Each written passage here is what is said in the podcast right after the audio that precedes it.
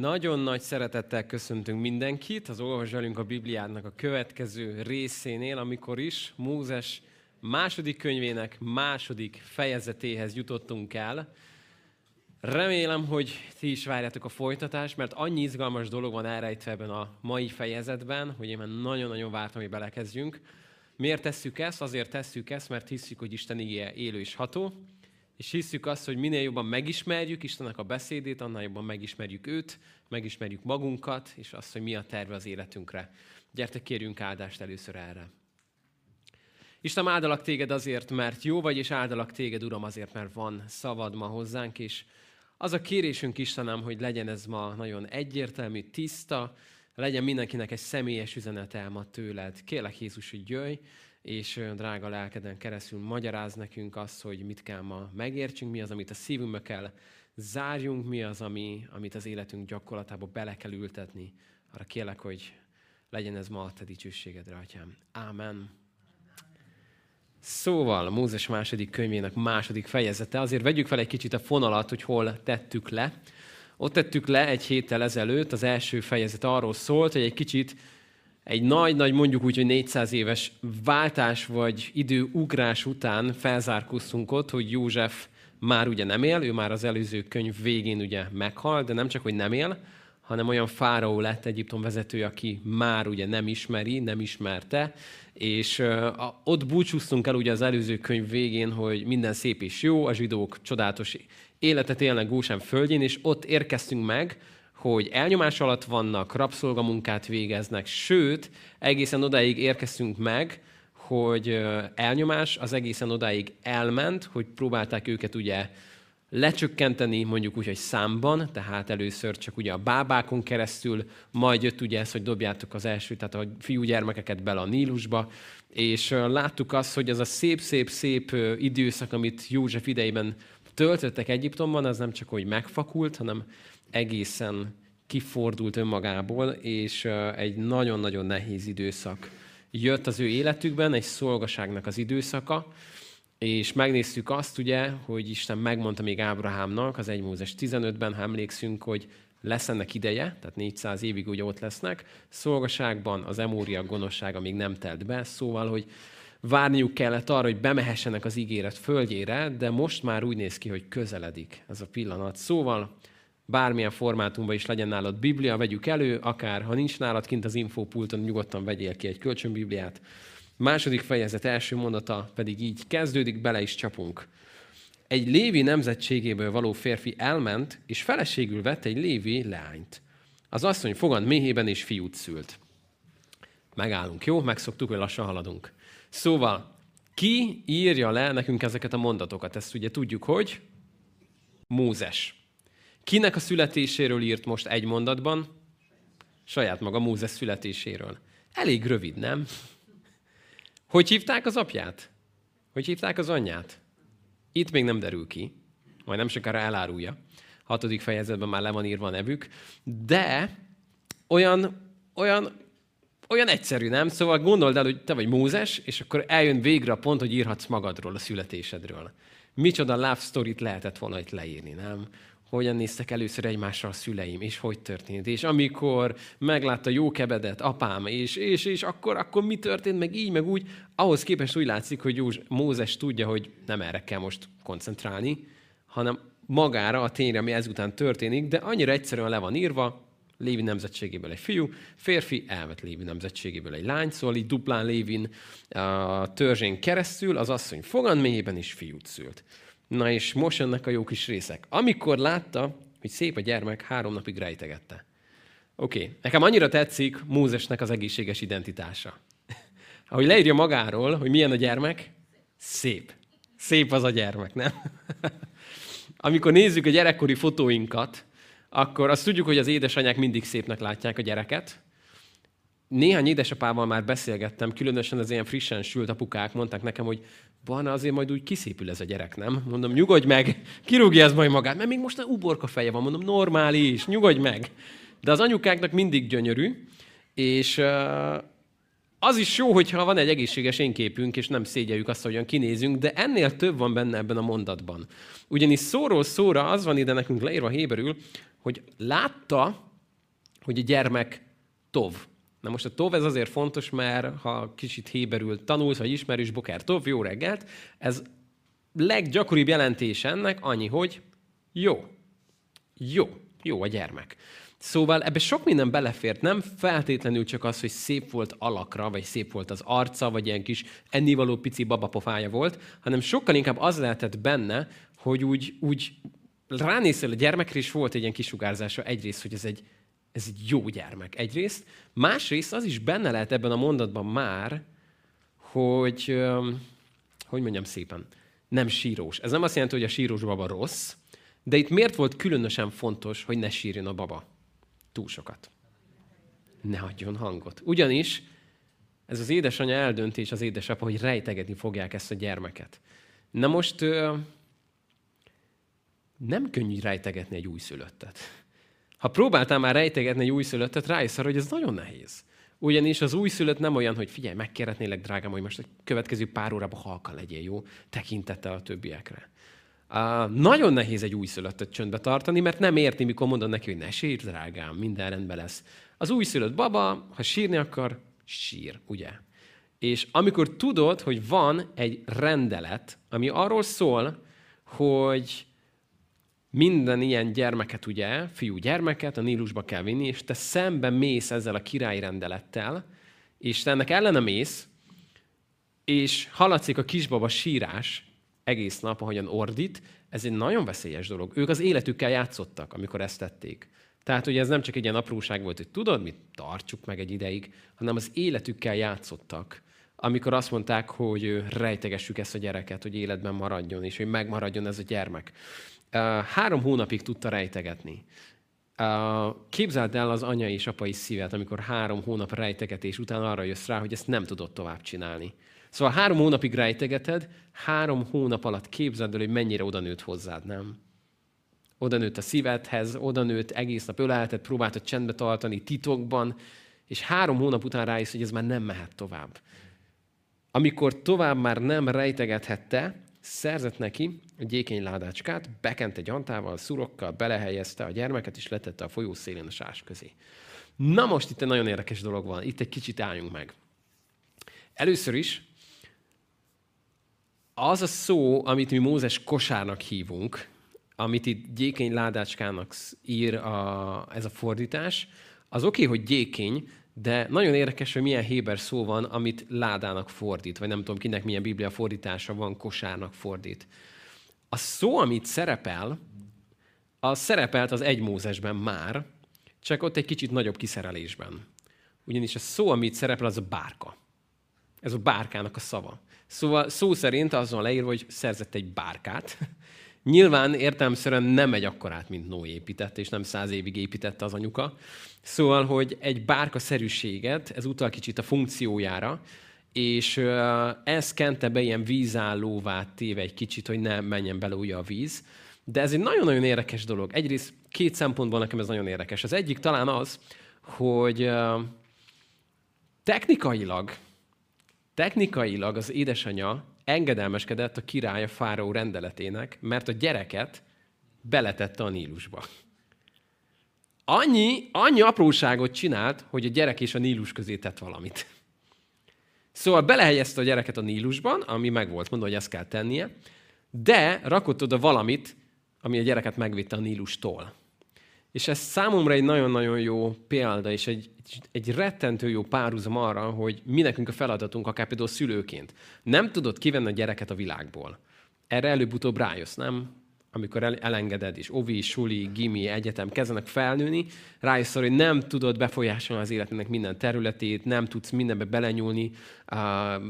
Ez van, akinek könnyebb, van, akinek sokkal nehezebb ez a folyamat, mikor rájössz arra, hogy a gyerek az nem a tied. Istentől kaptad egy időre, sáfársággal, rád bízta, de hogy az a gyerek az egy különálló lény.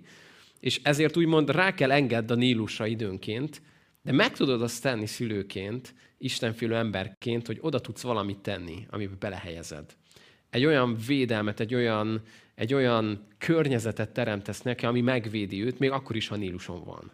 Amikor ezt látjuk, hogy oda teszi, és, és bekenve, vízállóvá téve, oda teszi ezt a gyermeket. ez, ez egy elképesztő nehéz pillanat lehetett. Szóval nem tudom, hogy mennyire vagy empatikus, valószínűleg az édesanyáknak olvasni ezt a történetet kicsit nehezebb, belegondolni abba, hogy, hogy milyen érzés lehetett az, hogy habár úgy sejtjük, hogy az anyukának azért volt egy terve, meg ugye majd mindjárt látod kibontakozni, hogy hát, ha úgy alakulna, hogy, de konkrétan fogod a gyermekedet, belerakod egy bárkába, és lerakod a sásba, oda a Nílushoz. Szóval, hogy azzal a tudattal, hogy lehet, hogy most látod őt utoljára, mert nem lesz benne biztos, hogy mi fog történni, de hittel teszed ezt. Hiszen tudod, hogy ez valami jó, ez a gyerek valami jó. Itt valami van, itt az Isten valamit akarhat csinálni ezzel a gyermekkel. Egészen elképesztő lehetett ezt átélni, és figyelj, a nénye pedig megállt távol, hogy megtudja, mi történik vele. Ekkor lement a fáró leánya, hogy megfürödjék a folyóban, a szolgáló leányai pedig a vízpartján járkáltak. Na itt aztán most nagyon álljunk meg. Ahhoz, hogy értsük jól a történetet, fontos néhány háttérinfó. Az egyik talán egy nagyon fontos, hogyha jól sakkozunk és jól rakjuk össze a történelmnek a különböző szálait, akkor elég biztosak lehetünk abban, hogy itt egy olyan fáró leányáról van szó, aki meddő volt, akinek nem lettek gyermekei. Na most, ha jól sakkozunk, és ez tényleg az a hölgy, az a fárónak a lánya, akinek nem születtek természetes módon gyermekei, akkor abban is biztosak lehetünk, hogy volt egy szokás Egyiptomban, hogy lementek, az ilyen uralkodó osztályban ez inkább szokás volt, lementek a Nílushoz, mert mostantól kezdve majd egy kicsit foglalkozunk kell azzal, hogy Egyiptomban hogy néztek ki ezek a istenségek, vallás, hogy megértsük, hogy például a tíz csapásnál miért az a tíz csapás van. De még nem rohanunk előre. Szóval Egyiptomban tudnunk kell azt, hogy ugye nem egy istenséget imádtak, hanem rengeteg, rengeteg, rengeteg istenséget. Külön istensége volt elképesztő sok mindennek, látható dolgoknak, állatoknak, termékenységnek, napnak, stb. stb. De volt uh, külön a Nílusnak is, méghozzá különböző istenségek is, a különböző területeknek, termékenységnek, annyi mindennek is. Volt valószínűleg egy, egy olyan szokás, ami arról szólt, hogy ö, emberek, különösen asszonyok, leányok lementek a Nílushoz, közben meg volt mondom, mit kell nekik ismételgetni, mantrázni, stb. A termékenységért, gyermekáldásért, stb. Nem tudjuk, hogy itt pontosan ez történik-e, vagy csak lement megfűrödni. Lehet, hogy ez történt, vagy csak lement, nem tudom, túl meleg volt és lement a, a folyóhoz, de sanszos, hogy lehet, hogy tényleg ez történt, hogy ennek volt itt egy jelentősége. Na már most, gondoljuk, akkor rakjuk össze a kirakó darabokat. Itt van egy lány, akinek nem lett gyermeke. Na ez probléma, mivel az ő gyermeke, az ő fiú gyermeke kellene, hogy legyen a következő fáraó. Na most ez baj, ha nincsen gyerek. Kimegy, és tegyük fel, hogy Oziris Istenhez fohászkodik a termékenység, Nílus, stb. kapcsán, egész elképzelhető, hogy így az, hogy felfigyelt egy gyermek sírásra egy kis kosárkában, az, az ő értelmezésében mi, jelent, mi, mi, mi lehetett? Egy óriási nagy isteni jel, nem?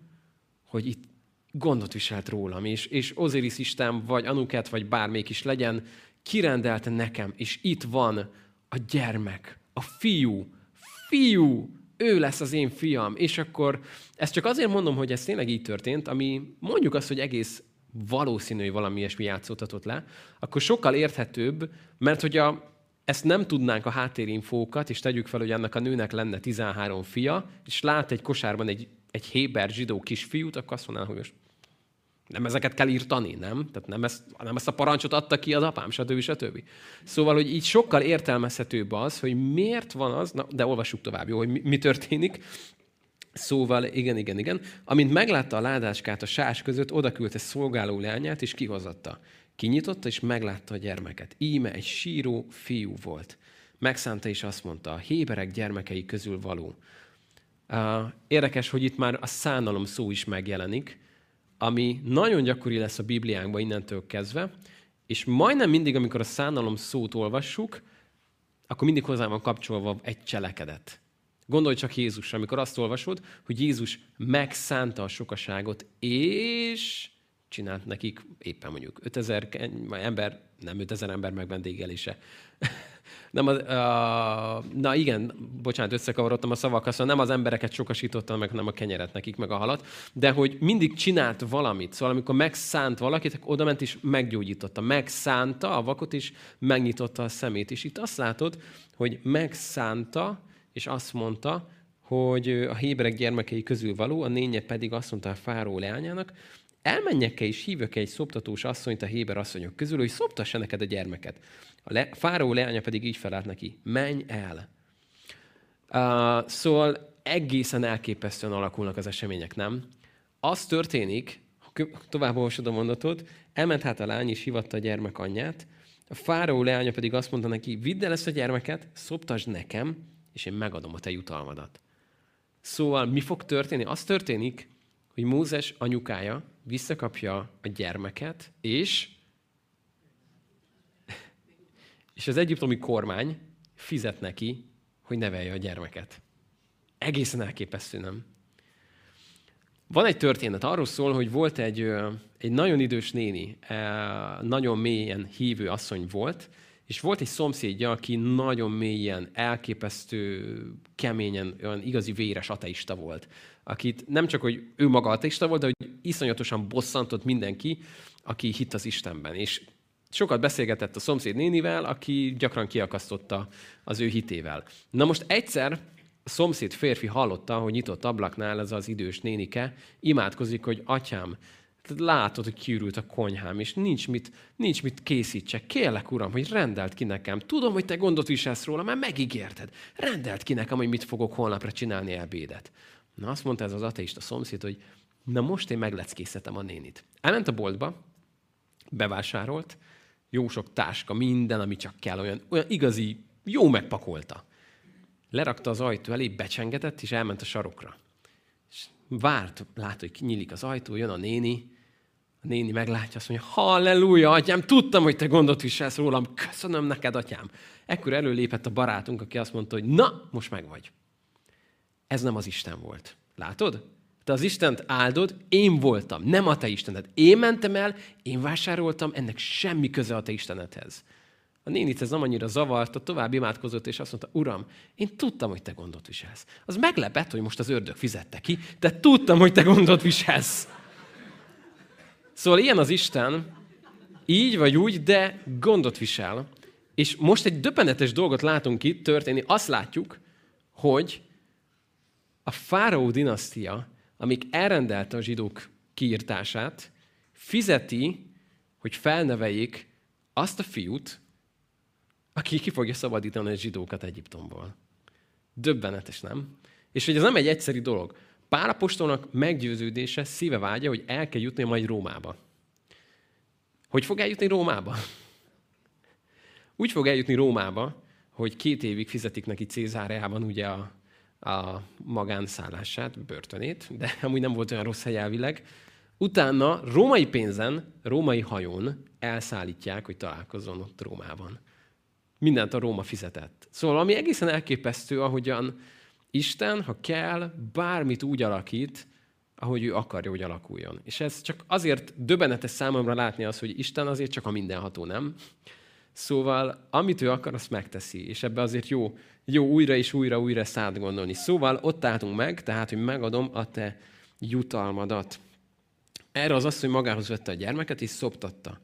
Mikor a gyermek felnőtt, a fáró leányához vitte őt, és az fiává fogadta, Mózesnek nevezte, mert azt mondta, a vízből húztam ki.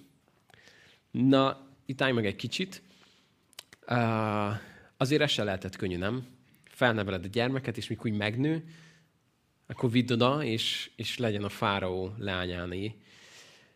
Megkapja ezt a nevet, ami egy kis szójáték héberül.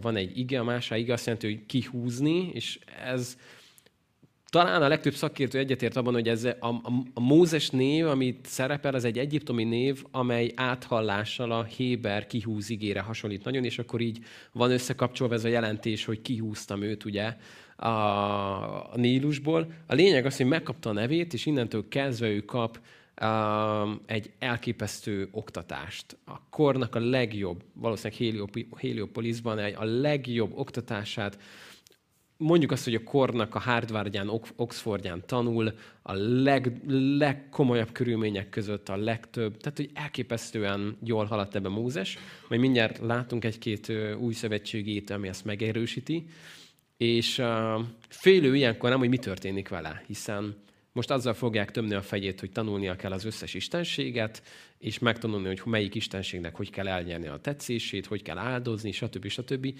Mi marad meg vajon abból, amit kisgyerekként belerakott az édesanyja, az édesapja?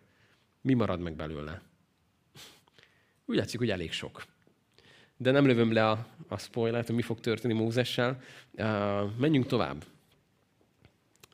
Amikor Mózes felnövekedett, jó, itt itt megint megállunk egy mondatra. Uh, hiszen ugye véget ért az egyik mondat, az a neve, hogy Mózes. Na, amikor ez a Mózes felnövekedett, mennyi, mennyi telt el szerintetek? Hány hónap, hány év? Lapozzunk egyet.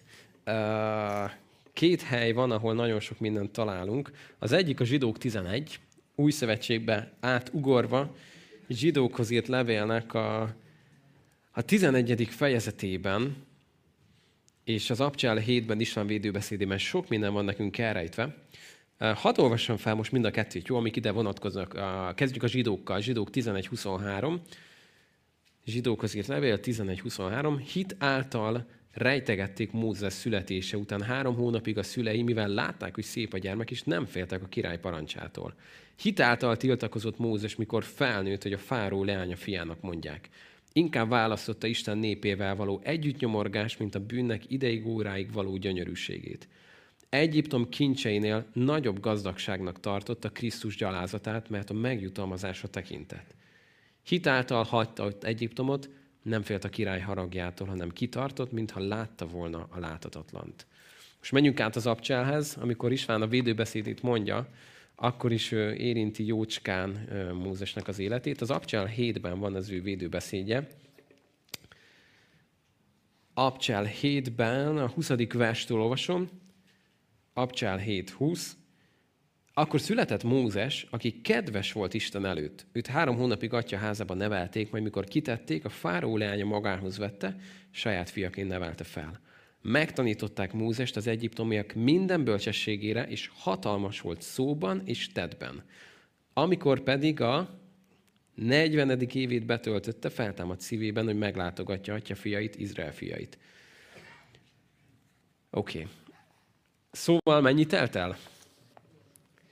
Gyorsan elszállt 40 év, nem? Mi az a 40 év? Pillanat, nem? Oké, okay. amikor felettünk telik el 40 év, az nem biztos, hogy ennyinek érezzük. Néha, amikor azt mondja valaki, hogy várnod kell egy hetet, akkor oh, egy hetet? Hogy tudnék én várni egy hetet? Most. Most akarom. Eljött, annyit nevetek rajta, ugye most ő nálunk a legkisebb, és mindig, mikor valamit akar, és mondom, hogy drágám, vagy nem sokára.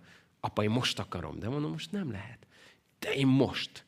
És akkor mondom, majd Lió, amikor szólok. Aztán utána leültem, valamit meg kell csinálni a számítógépnél, bezárta a laptopot, és mondtam, hogy de drágám, apának dolgoznia kell. Mondja, nem. De mondom, akkor mikor dolgozzak? Majd, ha én szólok. Ezt úgy megjegyeztem, azóta se szólt, hogy dolgozhatok, de, de nehezen kezeljük az időt, nem? Amikor várni kell. Amikor úgy tűnik, hogy nem, nem történik semmi, hogy minthogyha nem mennének előre a dolgok hanem úgy várunk arra, hogy végre valami átbillenjen. Mi azt szeretnénk, hogy minden, mint kés a vajba, flottul menjen. Ahhoz képest itt a két írásság között eltelt 40 év. És ez csak azért érdekes számomra, mert Mózes számára talán nem volt annyira rossz ez az időszak, mivel ő ugye jólétben élt, tanították, megerősödött, bölcsességben, tettben, szóban, stb. képezték. Uh, mit látott ebből a nép? Semmit, nem? Szóval azzal fog véget érni ez a fejezet, amivel most foglalkozunk, hogy Isten elmondja, hogy hogy meghallottam a népem kiáltását. És Isten úgy döntött, hogy elindít egy projektet, a nagy szökést, ad egy gyermeket, megszületik Mózes, és mennyi év telik el, mire kijön a nép Egyiptomból? 80 év. Na most ezt egy kicsit kóstolgassuk, jó?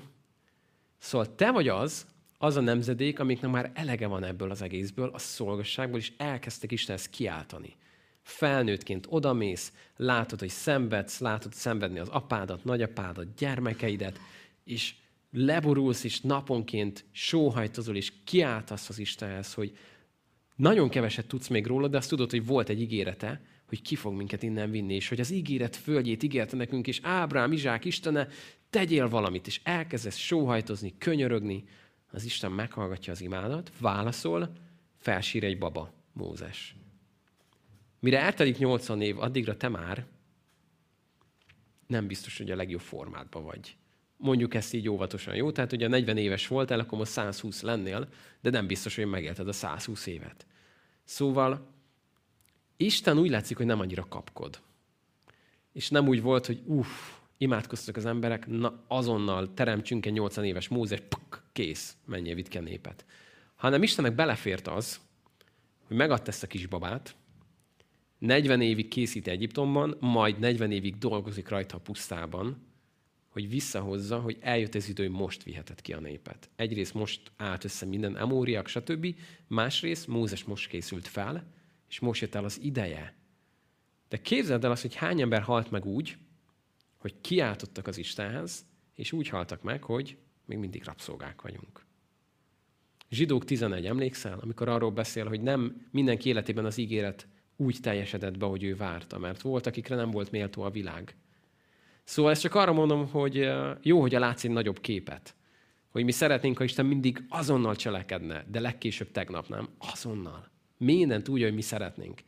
Ő pedig úgy látszik, hogy nem siet, nem kapkod, az idő engedelmeskedik neki. Szóval neki ez teljesen belefér, hogy itt eltelik 40 év, hogy amikor pedig Mózes felnövekedett, kiment atya fiaihoz, és látta nehéz munkájukat. Meglátta, hogy egy egyiptomi férfi ver egy héber férfit az ő atya fiai közül.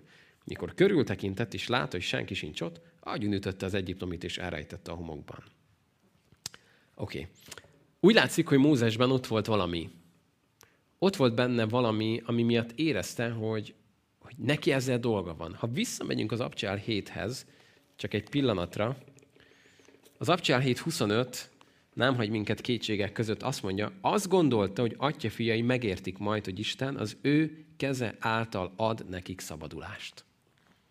Szóval Mózesben volt egy olyan elképzelés, hogy az Isten engem fog használni, mert én vagyok a megfelelő ember a melóra. És mondhatni, joggal gondolhatta ezt magáról, nem? Szóval elég, elég vagány története van a gyerekkorának, Mózes kosár, Nílus, Oziris, Fáró leánya, kiválasztott, fú, igazából, hogy a helyes a feltételezésünk, és a Fáró leányának nem született saját gyermeke, akkor ő a várományos annak, hogy ő lesz a következő Fáró. Szóval, hogy eléggé érezhette azt, hogy ez az ő ideje. Kimegy és igazságot szolgáltat, megszabadítja a zsidókat. Na most Mózes jól gondolta, hogy ő lesz ebben egy kulcsember? Ezt jól gondolta. Az, hogy így, ahogy ő most teszi, ezt nem jól gondolta. De egy nagyon érdekes dolog. Azt mondja az Abcsán 7, tehát, hogy Mózes azt gondolta, hogy az ő keze által fog ez megtörténni. Kimegy majd 40 év pusztára, és 40 év puszta elvégzi benne azt, hogy amikor az élő Isten egy égő csipre, csipkebokor belsejéből hallható hangon mondja neki, hogy Mózes, téged választottalak ki, hogy menj el, és a te kezed által itt a bot minden, vidd ki a népet, akkor mit mond? Nem. Nem vagyok jó, küldj mást. Nem vagyok alkalmas. Szóval elképesztő utazáson vett át Mózes, vagy vett részt Mózes a pusztában, onnan, hogy én vagyok a megfelelő ember, én vagyok a legjobb, én vagyok a, a császár, a fára, én vagyok minden, aki ezt meg tudja oldani, míg eljutott oda, hogy az Istennek körülbelül, ha jól számolom, ötször mondott kifogásokat, és végül azt mondta, hogy küldj mást. Én ezt nem tudom megcsinálni. Eljutott oda, hogy önmagam én teljesen alkalmatlan vagyok erre.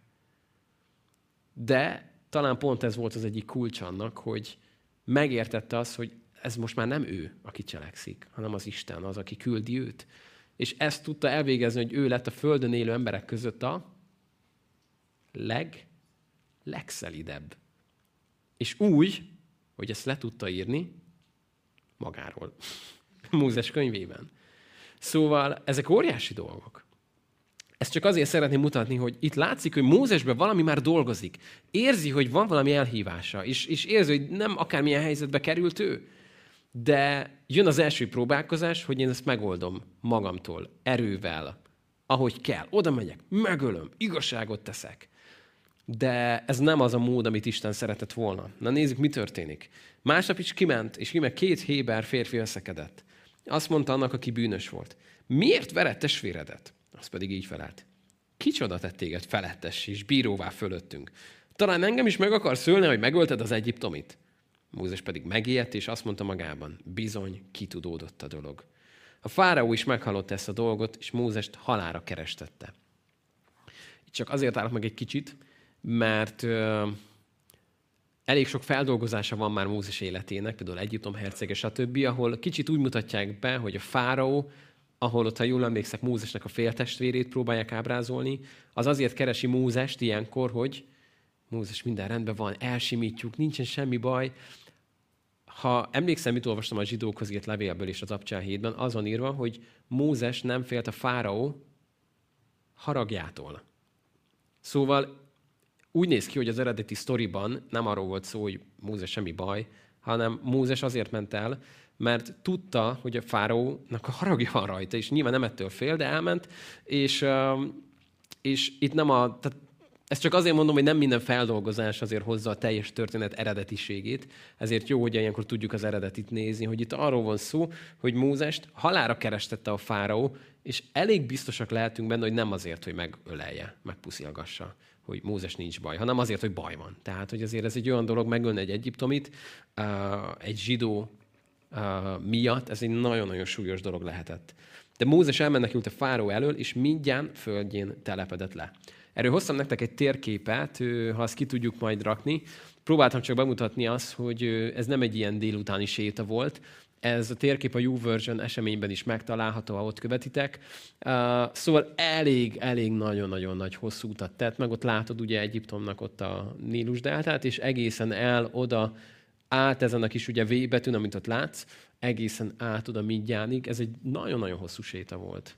Ez egy nagyon-nagyon-nagyon komoly út volt, és ez az út, amit ott láttok pirossal, na ez sivatag, meg puszta, meg kő. Tehát, hogy ez egy, nem egy ilyen könnyed séta itt a, a bükkben. Oké, okay, szóval eljutott ugye Midjánhoz, és uh, itt egy kicsit álljunk meg. Midjánnal mi már találkoztunk, nem? Valahol. Még most könnyű, mert tudod, hogy hol. Hát az egy Mózesben. még most nem annyira kell keresni, mert még csak az a mögöttünk. Szóval az egy Mózesben ismerős lehet az, hogy Ábrámnak ő az egyik leszármazottja. Szóval valami rokonság azért van közte, meg ugye Mózes között, szóval Ábrahám felesége Ketú, Ketúrának volt ő a fia Midján, és ugye innen a midjaniták. Szóval erre a területre ment el, és azt olvassuk ott, hogy ott pedig leült egy kútnál, Midján papjának pedig hét lánya volt. Oda mentek, vizet húztak, telemerték a vájukat, hogy megitassák atyjuk juhait. A pásztorok is oda mentek, és elűzték őket, Mózes pedig fölkelt, és segített a lányoknak, és megitatta a juhaikat. Oké, okay, egy igazi gentleman. Tehát látod azt, hogy azért itt még nagyon ott van benne ez a én megoldom. Én vagyok az erős, én vagyok a férfi, én vagyok Mózes hozzáállás. De teljesen jól tette. A gyengék, az elnyomottak oltalmára kelt odaát, és helyre rakta ezt az egész helyzetet, nem is gondolt, hogy ebből neki majd mi fog kisülni. Mikor atyukhoz, Reuelhez hazaértek, ő megkérdezte. Oké, ne zavarjon össze senkit, Reuel, ez ugyanaz, mint Jetro. Uh, van ilyen, hogy egy embernek több neve van. Tudunk erre példát mondani? Jákob Izrael, oké? Okay? csak hogy nem menjünk messzire. Most még mindig csak visszafele nyúlunk egy könyvet, ez könnyű. Szóval uh, csak ne, ne lepődjünk meg, itt valószínűleg ugyanarról az emberről van szó. Megkérdezte ugye ez a Reuel, mi az oka, hogy ma ilyen hamar megjöttetek? Ezen azért úgy mosolyog az ember, nem? Hogy elküldöd a hét lányodat, hogy menjetek el, tegyétek a dolgot, itassátok meg. Mai napig ezen a területen nem úgy ez a lányok dolga, akik ezt gyakorolják tovább ezt a nomád életmódot.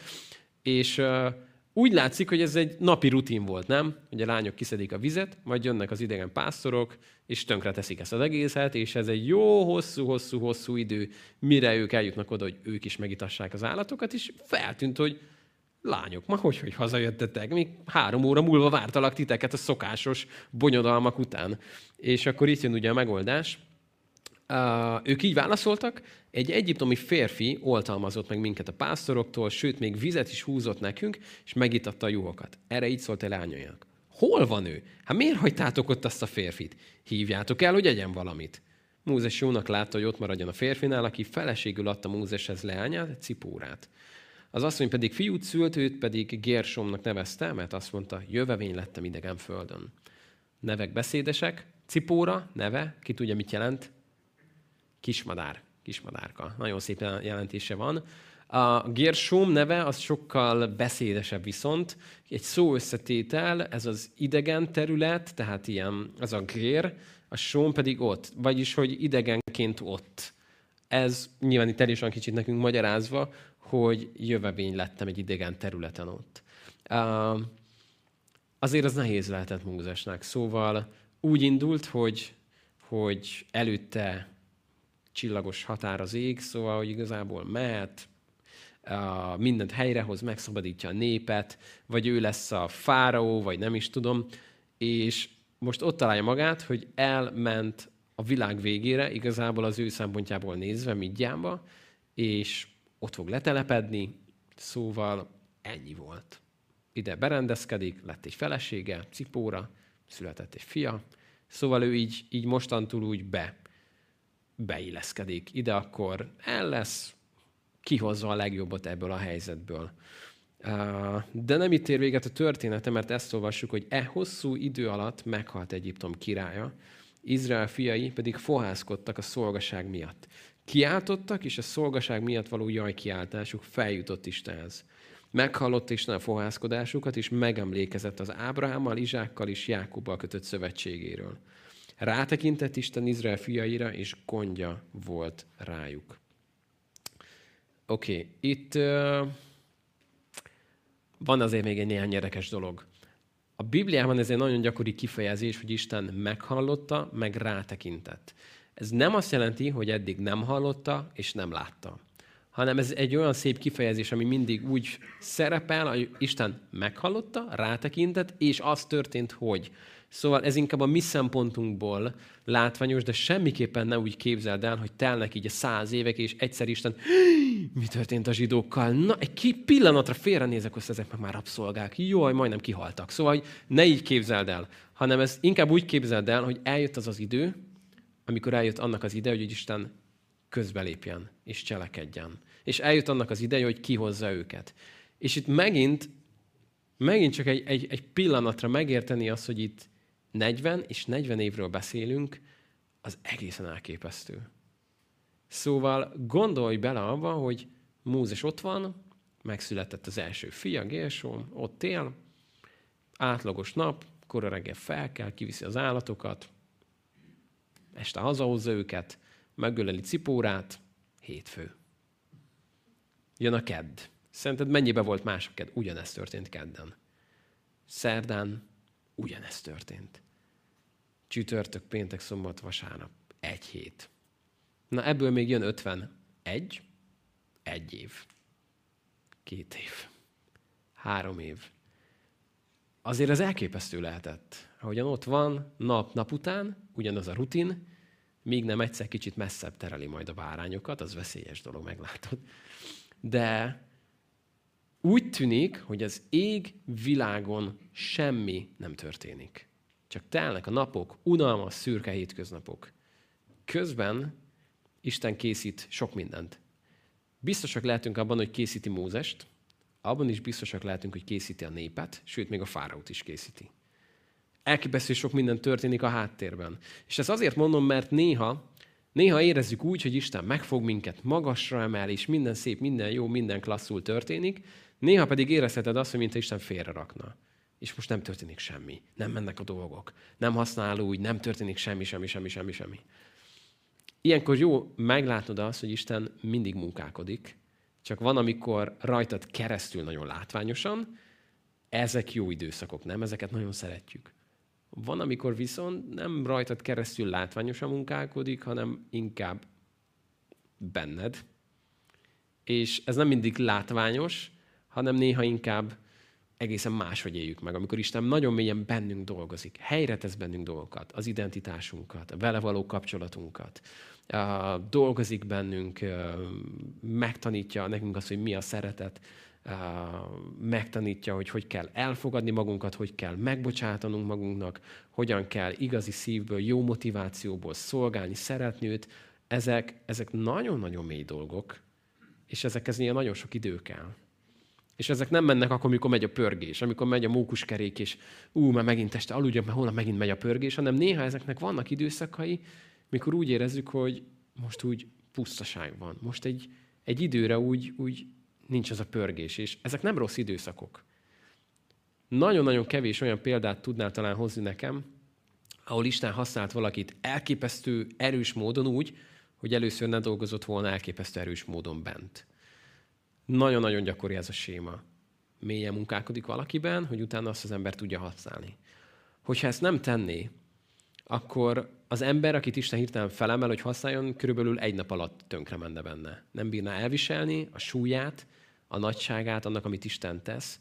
Ezért Mózesnek épp olyannyira nagy szüksége volt arra, hogy ezt, ezt most megélje itt az Istennel. A pusztában, a bárányok mellett, ott Midján földjén nap-nap után tegye a dolgát, és nagyon-nagyon-nagyon nagyon keveset beszél arról az igaz, hogy mi történt ez idő alatt benne, de a következményekből úgy látszik, hogy nagyon-nagyon sok minden történt benne. És csak majd meglátjuk azt, hogy milyen türelemmel, milyen szelítséggel, milyen eltökéltséggel fogja vezetni a népet a pusztában, az egészen tényleg azt mondom, hogy hihetetlen. És ehhez szüksége volt Mózesnek arra, hogy feltöltődjön az Istennel. Szóval a második fejezetünk itt ér véget, de még mielőtt befejeznénk, ha átlapozunk a Zsoltárok könyvéhez, azt mondtam az előbb, hogy, hogy nagyon-nagyon keveset tudhatunk meg abból, hogy mi történt Mózesben, de hadd olvassak fel Mózesnek az imái közül egyet, jó? Azért egyet, mert nem sokat tudnék felolvasni. De a 90. Zsoltár úgy kezdődik, hogy Mózesnek, Isten emberének imádsága. Nem vagyok benne, nem, nem, nem tudjuk, hogy ezt mikor mondta el, ennek melyik szakaszában, van azért rá néhány tippünk, de, de szeretném, ha most tudnád ezt úgy hallgatni, hogy, hogy vajon mik mentek végbe Mózes életében, akár a pusztában, akár amikor átélte a nagy csodákat, azt, hogy Isten magasra emelte. Szóval 90. Zsoltár így szól. Uram, te voltál hajlékunk nemzedékről nemzedékre. Mielőtt hegyek lettek, mielőtt a föld és a világ formáltatott, öröktől fogva mindörökké vagy te, Istenem. A halandót visszatéríted a porba, és azt mondod, térjetek vissza, emberek fiai. Mert ezer esztendő annyi előtted, mint a tegnapi nap, amely elmúlt, és mint egy őrjárásnyi idő éjjel. Elragadod őket, olyanokká lesznek, mint az álom, mint a fű, mely reggel elsarjad. Reggel virágzik, és sarjad, estére elhervad és megszárad. Bizony megemész minket haragod, és megrettenünk fölindulásod miatt. Magad elé vetetted álnokságainkat, titkos bűneinket arcod világa elé. Bizony elmúlik minden napunk fölindulásod miatt, tova tűnnek éveink, mint egy sóhaj. Életünk ideje hetven esztendő, vagy ha több, nyolcvan. Nagyobb részük fáradtság, keserűség, mely gyorsan elszáll, mint a repülnénk. Ki mérheti föl haragod erejét és félelmetességet szerint való bosszúállásodat? Taníts minket úgy számlálni napjainkat, hogy bölcs szívhez jussunk. Tér vissza, Uram, meddig késel, könyörű szolgáidon. Jó reggel elég is meg minket kegyelmeddel, hogy örvendezünk és vigadjunk minden napon. Örvendeztes meg bennünket nyomorúságunk napjaihoz mérten, azokhoz az esztendőköz mérten, melyekben gonosz láttunk. Hadd látszódjék meg művet szolgáidon, dicsőséget az ő fiaikon. Legyen mi rajtunk Istenünknek, az Úrnak jó indulata. Kezünk munkáját tedd maradandóvá. Kezünk munkáját tedd maradandóvá. Hát ez Mózesnak a zsoltárja. És csak hadd emeljek ki egy szót. Azt mondja, hogy ki mérhetné föl haragod erejét és félelmetességet szerint való bosszúállásodat. És azt mondanád erre, hogy mi az Isten bosszúálló, egy ilyen gonosz. Szeretném, hogy megérteném, ma pont beszélgettünk erről valakivel, hogy mit jelent az, amikor Isten bosszút áll. nem azt jelenti, hogy igen, belerúgtál a sarkamban, na most levágom mind a két lábadat, és nem tudom, kitépem a gerincedet mérgemben. Nem erről van szó, semmiképpen nem. Hanem van egy olyan bosszú állás, ami ma egy külön, külön érzése van ennek a szónak, mivel akik ismerik a bosszúállók sorozatot, ugye, hát micsoda dolog, mikor megjelennek a jó bosszúállók, és igazságot szolgáltatnak az elnyomottaknak. És milyen jó, végre ott van. Na most Isten egy ilyen értelemben bosszúálló, aki azt mondja, hogy eddig tűrtem, de most felkerekedek, és igazságot szolgáltatok az elnyomottaknak. És megvédem azt a népet, amely nem tudta megvédeni magát. Kiemelem őket a rabszolga sorból, és nem engedem, hogy ezt tegyék velük többé. És eljött annak az ideje, hogy leszálljak, és bemutassam a hatalmamat. Na, egy ilyen bosszúálló az Istenünk. És itt nem arról van szó, ahogy az elő, előző héten is beszéltünk arról, hogy lemegy és mérgébe megöli az első szülött egyiptomiakat, hanem igazságot szolgáltat. Azért, mert amit tett a fáraó, annak a vetésének eljött az aratása. És nem mérgében, gyűlölettel, indulattal most kitépem a gerincedet üzemmódban, hanem azért, hogy eljön egy igazságot szolgáltasson. És ezt azért jó tudni, hogy az Isten igazságos, nem? azt jó tudni, hogy eljön az az idő, amikor tényleg igazságot szolgáltat minden, minden részén ennek a világnak. És ez azért jó tudnunk, mert ma, hogyha körülnézünk ezen a világon, akkor azt megállapíthatjuk így azért óvatosan, nem, hogy ma nem teljesen jó az igazságszolgáltatás a Földön. Ezt úgy megállapíthatjuk? Mondjuk, hogy nem egyformán vannak elosztva az anyagiak, hogy hogy attól, hogy valaki jó döntéseket hoz, attól még érhetik rossz dolgok ezen a világon, hogy nem biztos, hogy jól élnek, vagy jó döntéseket hoznak a vezetők. És van, aki azt mondja, hogy hát ha Isten igazságos, hogy engedheti ezt? Isten engedi ezt egy ideig. Egy bizonyos ideig, de eljön az a nap, amikor Isten igazságot szolgáltat. És ez csak azért jó tudnod, hogy ez nem az éterbe megy el, meg nem el van felejtve, meg a szőnyeg alá van söpörve. Eljön az a nap, amikor azt mondja az íga, hogy minden ember megkapja, amit cselekedett. Azt szerint, amit tett. Jót vagy rosszat. Szóval Istennél ez ott van. És hogy a igazságot szolgáltat a népének, és kihozza őket a rabszolgaságból, ezt megteszi újra majd. És hadd emeljek ki egy, megint egy párhuzamot. Ahogyan a bárka szó Noénál egyértelműen azt jelentette, hogy jött az ítélet, de minden egyes ítélet hirdetésnél Isten biztosítja a megmenekülés útját azoknak, akik azt választják. És ott volt a bárka. Száz éven keresztül épült. Emlékeztek Metuzsálemnek a, az egész történetére, hogy, hogy amikor ugye ő meghalljon az ítélet. Emlékszünk még ezekre a furcsa dolgokra? És amikor ő meghalt, abban az időben leszakadt az özönvíz. Szóval, hogy Isten mennyire előkészítette ezt az egészet. Aztán itt van ugye most Mózesnél megint a bárka, hogy van egy ítélet, hogy bele kell dobni a gyereket a Nílusba, de jött a bárka, ami megint megmentett az ítélet elől. És minek az előképe ez, hogy a nem Jézus Krisztusnak az előképe? Hogy van egy jogos ítélet az ember bűne felett, de az Isten azt mondja, hogy itt a bárka Jézus Krisztusban. És aki csak hisz a fiúban, annak örök élete van. És ez az igazi megmenekülés amit az Isten mindig biztosít az ítélet előtt, hogy itt van, aki csak akarja, vegye az életvizét ingyen. És Jézus újra és újra elmondja, hogy gyertek és higgyetek bennem. Ennyi az egész. Aki hisz a fiúban, annak örök élete van. És azt mondja, sőt, ítéletre sem megy, hanem átment a halálból az életre. És elmondja Jézus azt, hogy ez annyira egyszerű, ahogyan majdnem sokára látni fogjuk. A pusztában, aki felnézett a részkígyóra, az, az megmenekült.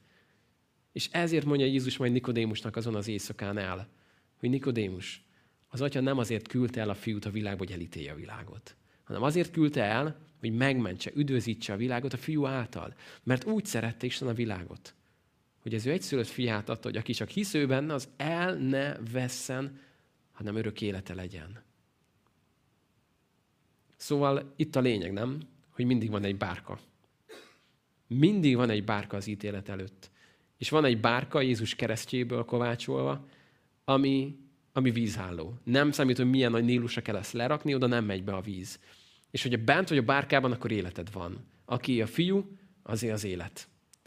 És erre bátorítlak, akár most, akár online nézel minket, hogy még ezt nem tudod elmondani, hogy bent vagy a bárkában, akkor ragad meg ezt a lehetőséget, mert szükséged van rá. Mert akik ezt nem fogadták el, azt mondta Jézus a farizósoknak, hogy nem tértek meg, és nem hisztek bennem, akkor az Isten haragja marad rajtatok. Szóval, hogyha nincsen bárka közted és a Nílus között, akkor a Nílus elnyel. De Jézus azt mondta, hogy én ezért jöttem, hogy megkeressem és megmentsem azt, aki elveszett. Ennyire egyszerű. Isten megadta a megoldást Jézusban, a bárkában. És erre szeretnélek ma hívni, hogyha már fent vagy a bárkán, akkor legyen nagyon-nagyon boldog, mert igazából ez az egy számít, nem? Ezért mondta Jézus, hogy ne annak örüljetek, hogy a lelkek engednek nektek, az is egy szuper dolog, hanem annak örüljetek, hogy ti nevetek fel van írva az életnek könyvében. Na és hogyha fel van írva a neved az élet könyvében, akkor ennek nagyon örülj. Egy, kettő, ha ismersz még olyat, akinek nincs felírva a neve. Hiszen nem sejted, mit, ke- mit kell tenned, ugye? Elmész és mondod neki, figyelj, van örök élet, van, van egy bárka, nézd, van még mellettem pont egy üres hely. Full extrás bárka, gyere, és ülj fel ide mellém. Mert mindenki van fizetve. És tudod, a hajókapitány mindenkinek megvette a jegyet. Csak jössz, és már is jöhetsz. És képzeld el, hogy feljössz a bárkára, leülsz egy székre, és bele lesz írva a székbe a neved. Az csak a tied, az a te helyed. A világ teremtés előtt neked van az elkészítve. Szóval ez a kegyelem és ez az örömhír. És bármilyen időszakban is vagy most éppen, ha éppen várakozó időszakban, akkor szeretném, ha megértenéd, hogy a várakozó időszak nem kidobott időszak. A várakozással teli időszak a soha nem kidobott időszak. Mert néha a várakozással teli időszakban sokkal több történik bennünk, mint az aktív időszakokban. Nem biztos, hogy annyira látványos, de sokkal mélyebbre megy ilyenkor sok minden. Úgyhogy ha éppen most várnod kell valamire, Isten valamit dolgozik benned, akkor, akkor nem nagyon próbáld azt kikerülni. Megvan ennek az ideje. Nem biztos, hogy 40 évet kell várja. Lehet 80 lehet, lehet, hogy csak négy napot. Nem tudjuk, hogy Isten mit dolgozik benned, de Mózesnek szüksége volt erre, a népnek szüksége volt erre. És hidd el azt, hogy neked is szükséged van erre. Megvan az ideje a dolgoknak. Megvan az ideje annak, hogy egy kisbabának miért kell kilenc hónapig bent lenni az anyamébe, nem? És lehet, hogy majd egyszer eljön az a korszak, hogy az ember annyira okos akar majd lenni, hogy le akarja ezt rövidíteni öt napra, hogy öt nap alatt kifejlődjön valami kütyű alatt.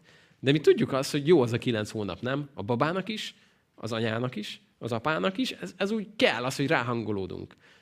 És mi van akkor, amikor ez lerövidül? Milyen nagy tragédia, amikor koraszülések történnek? Nehéz helyzetek ezek, ugye? Mert megvan az ideje annak az időszaknak. És megvan az ideje, amikor Isten dolgozik benned, és valamit meg kell szüljél, úgymond lelkileg. És enged az, hogy az ott fejlődjön szépen. Ahogy Mózes ezt tette, és van itt egy érdekes a Zsoltárában azt mondja, hogy taníts minket úgy számlálni napjainkat, hogy bölcs szívhez jussunk. Hát ez egy jó imádság, nem? Ezt fogjuk kérni Istentől, hogy tanítsa minket így számolni, hogy bölcs szívhez jussunk. És ha valami van most éppen folyamatban benned, akkor enged, hogy az Isten vigye. És hidd el azt, hogy amikor eljön az ideje, amikor eljön az ideje, nem egy nappal előbb, de egy másodperccel sem később, akkor eljön a szabadulás. És amikor eljött az ideje, akkor rászabadul a tíz csapás Egyiptomra, és olyan erővel és hatalommal fognak onnan kijönni, hogy ez egészen elképesztő. Egy másodperccel sem később, de egy nappal sem hamarabb, mint ahogy annak ideje volt. Szóval gyertek, adjunk most ezért hálát, és kérjük Istennek a vezetését a saját életünkre. Atyám, én nagyon-nagyon hálás vagyok neked azért, mert, mert jó vagy. Nagyon köszönöm azt, hogy, az idő a kezedben van, és köszönöm, hogy minden, minden úgy történik, ahogyan te ezt látod, és a kezedbe vagyunk. És köszönöm, Atyám, azt, hogy mindennek megvan az ideje, Szeretnénk, Uram, a Te időzítésed alapján haladni. Szeretnénk rád bízni, Uram, hogy mikor, minek jön el az ideje az életünkbe. És köszönöm azt, hogy, hogy elkészítetted a szabadulás útját. Köszönöm azt, hogy van egy bárka a keresztek a fájából, ami, amire mindenki elfér, és oda mehetünk, Uram, és megszabadulunk, és nem süllyedünk el, arra kérlek, Atyám, hogy segíts minket, hogy tudjuk ezt minél több embernek elmondani. Hogy nem kell, nem kell, hogy elsüllyedjenek a Nílusban, hanem ott van ez a bárka, ami megtartja őket. Kérlek, Atyám, hogy használj minket, hogy rajtunk keresztül sokan ezt meglássák, megtapasztalják, és beléphessenek, Uram, ebbe a, a bárkába, a Te kegyelmedbe. Kérlek, Istenem, hogy amit dolgozol az életünkben, azt pedig tudjuk elfogadni, tudjuk tudjunk, tudjunk benne lenni a te tervedben, és hogyha most épp a pusztába viszel mindjárt földjére, akkor oda. Ha pedig épp egy csipke bokorból mondod nekünk, hogy eljött az idő, hogy menjünk és tegyük, amit kérsz, akkor pedig legyen bennünk hit. És fogadjuk el, hogy minket választottál, és ne akarjuk ezt kikerülni. Szeretnénk, Uram, így engedni neked is. Engedni, hogy te használj minket a te dicsőségedre. Amen. mi vár ránk egy hét múlva, ha Isten éltet minket, azért csak nézzünk bele. Harmadik fejezet, Mózest Izrael népének kiszabad, kiszabadítására küldi az Isten. Ez egy olyan, olyan hosszú lesz, hogy még a negyedik fejezetben is ezt fogjuk majd olvasgatni. Nagyon-nagyon-nagyon-nagyon sokat mondó dolgok fognak itt elhangozni, és azt megígérhetem, hogy nagyon könnyű lesz magunkra ismerni Mózesnek a kifogásaiban, ahogyan annyira értető módon magyarázza Istennek, hogy miért nem ő a megfelelő ember. De, de talán segít nekünk abban, hogy amire Isten minket elhívott, ott ne a kifogásokat keressük majd, hanem engedjük azt, hogy ha még egy kicsit nagyobb az öltöny, amit kaptunk tőle, de higgyük el, hogy bele fogunk nőni, ha azt nekünk készítette. Szóval ez a terv, hogy egy hét múlva Isten éltet minket, akkor ezzel folytatjuk. Addig is azt kívánom, hogy most se nagyon rohanjunk el, használjuk a lehetőséget, beszélgessük, osszuk meg a hitünket, bizonyságainkat egymással. Ma nincs torta, meg süti, de már nincs olyan sok hátra ebből a könyvből, és nem sokára lesz. Csaba azt mondta nekem, hogy ő már nagyon várja a kis profétákat. Ahogy így egy-két fejezetente mindig majd sütizünk, tortázunk, eljön az is, eljön az is. Nem 40 év, nem is 80, csupán, na mindegy, kevesebb. Szóval Isten áldjon mindenkit, az online-osoktól elköszönünk. Akik itt vagytok, még maradjatok bátran is, beszélgessünk. Szia! Örülünk, hogy itt voltál online alkalmunkon. Bízunk benne, és hisszük, hogy Isten hozzád is szólt. Ő már azelőtt tudta, hogy szólni akar hozzád, hogy ma felkeltél volna. Neki csodálatos terve van az életeddel. Ha éppen problémáid vannak, vagy nehézségekben vagy, ugyanakkor lehet, hogy épp az ellenkezőjét éled meg, és Isten csodálatos dolgokat tesz az életedben, szeretnénk rólad hallani, akár a nehézségekről, akár az örömeidről, vele együtt örülni, vagy éppen imádkozni érted. Ír nekünk erre az e-mail címre, amit itt látsz a képernyőn, és vissza fogunk neked jelezni. Ha itt laksz a közelben, a PCL vonzás körzetében, vagy elérhető távolságban lakunk, vagyunk hozzád, akkor gyere el hozzánk, mert nagyon szívesen megismernénk téged. Hogyha távolabb élsz, és nem tudsz eljönni hozzánk, akkor pedig szívesen segítünk neked találni egy olyan gyülekezetet, ahol tudsz olyan emberekkel beszélgetni, akik szintén Isten családjához tartoznak. Engedd meg, hogy segíthessünk neked. Legyen rajtad Isten áldása!